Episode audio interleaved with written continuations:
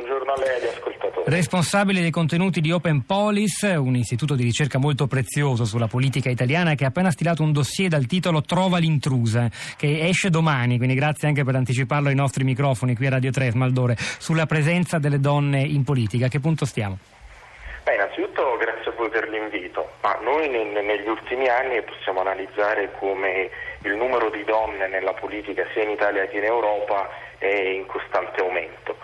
Questo un po' su tutti i livelli istituzionali, quindi negli enti locali, nelle regioni e, e soprattutto nel Parlamento.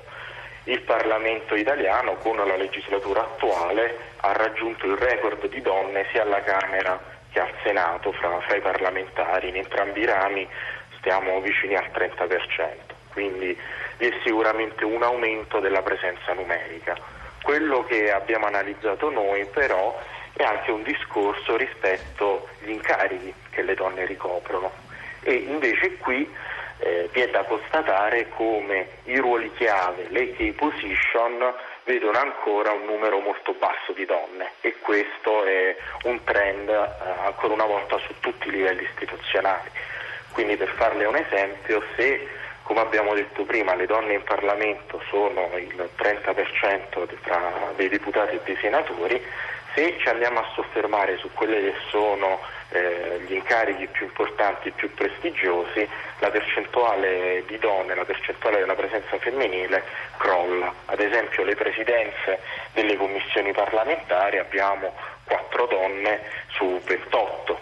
Per quanto riguarda i capogruppi in Parlamento abbiamo 3 donne su 20 per quanto riguarda i tesorieri dei gruppi parlamentari abbiamo 0 donne su 20, quindi ecco che eh, il numero di, di, donne quando andiamo a, ad analizzare gli incarichi importanti ancora è Quindi questo basso. cosa vuol dire? Che in realtà è più di facciata l'operazione che vede tante donne finalmente, anche giovani, al governo e in Parlamento, secondo voi di Open Police?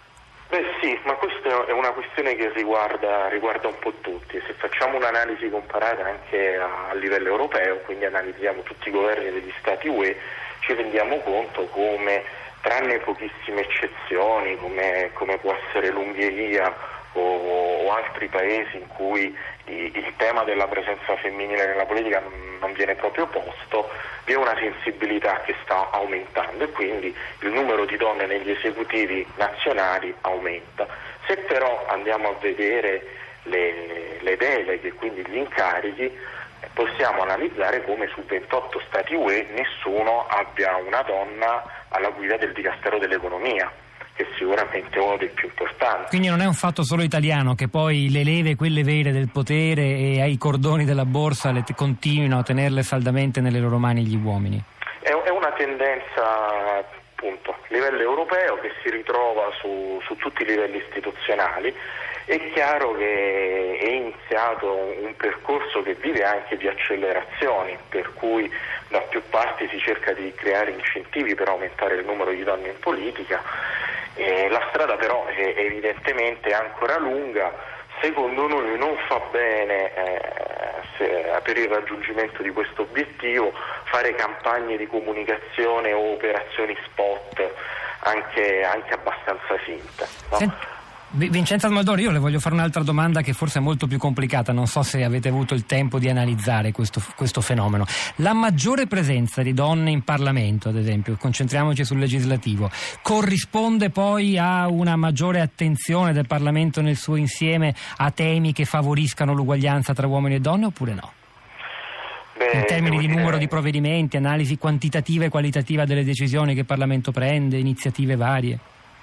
Beh, devo dire che poi questa cosa che lei dice, ovvero la produzione legislativa, risente un po' dei meccanismi del rapporto governo-Parlamento, quindi è vero che il numero di donne in Parlamento è aumentato, però al tempo stesso è vero che il Parlamento sta perdendo giorno dopo giorno una, una sua importanza, eh, i provvedimenti li fa tutto il governo e quindi mm, le due cose sono abbastanza... Dove però le donne non mancano, quindi la, la, domanda si può spostare sull'esecutivo. Ok, concentriamoci allora sullo strumento del decreto e sulle decisioni che prende il governo da solo. La, la domanda di fondo è, tante donne in politica è un risultato fondamentale da perseguire, l'abbiamo capito, ma poi questo come si riverbera davvero sulla società e sul ma rapporto uomini-donne normale? un numero più alto di donne in politica producano delle politiche più favorevoli alle donne.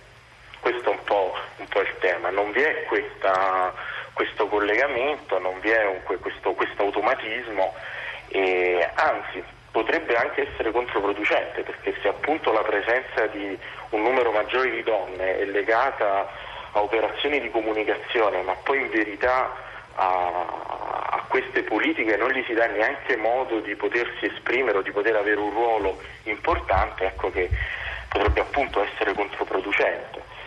E su questo secondo noi sono sbagliatissimi gli annunci eh, rombanti fatti per esempio anche dal, dal governo Renzi. Renzi quando si è insediato eh, il momento della nomina dei ministri ha dichiarato che il suo sarebbe stato un esecutivo al 50% donne, in verità questo calcolo teneva conto solo della prima nomina, quello dei ministri. E poi le cose con le, con le vicissitudini della politica si sono complicate. Vincenzo Smaldore, grazie.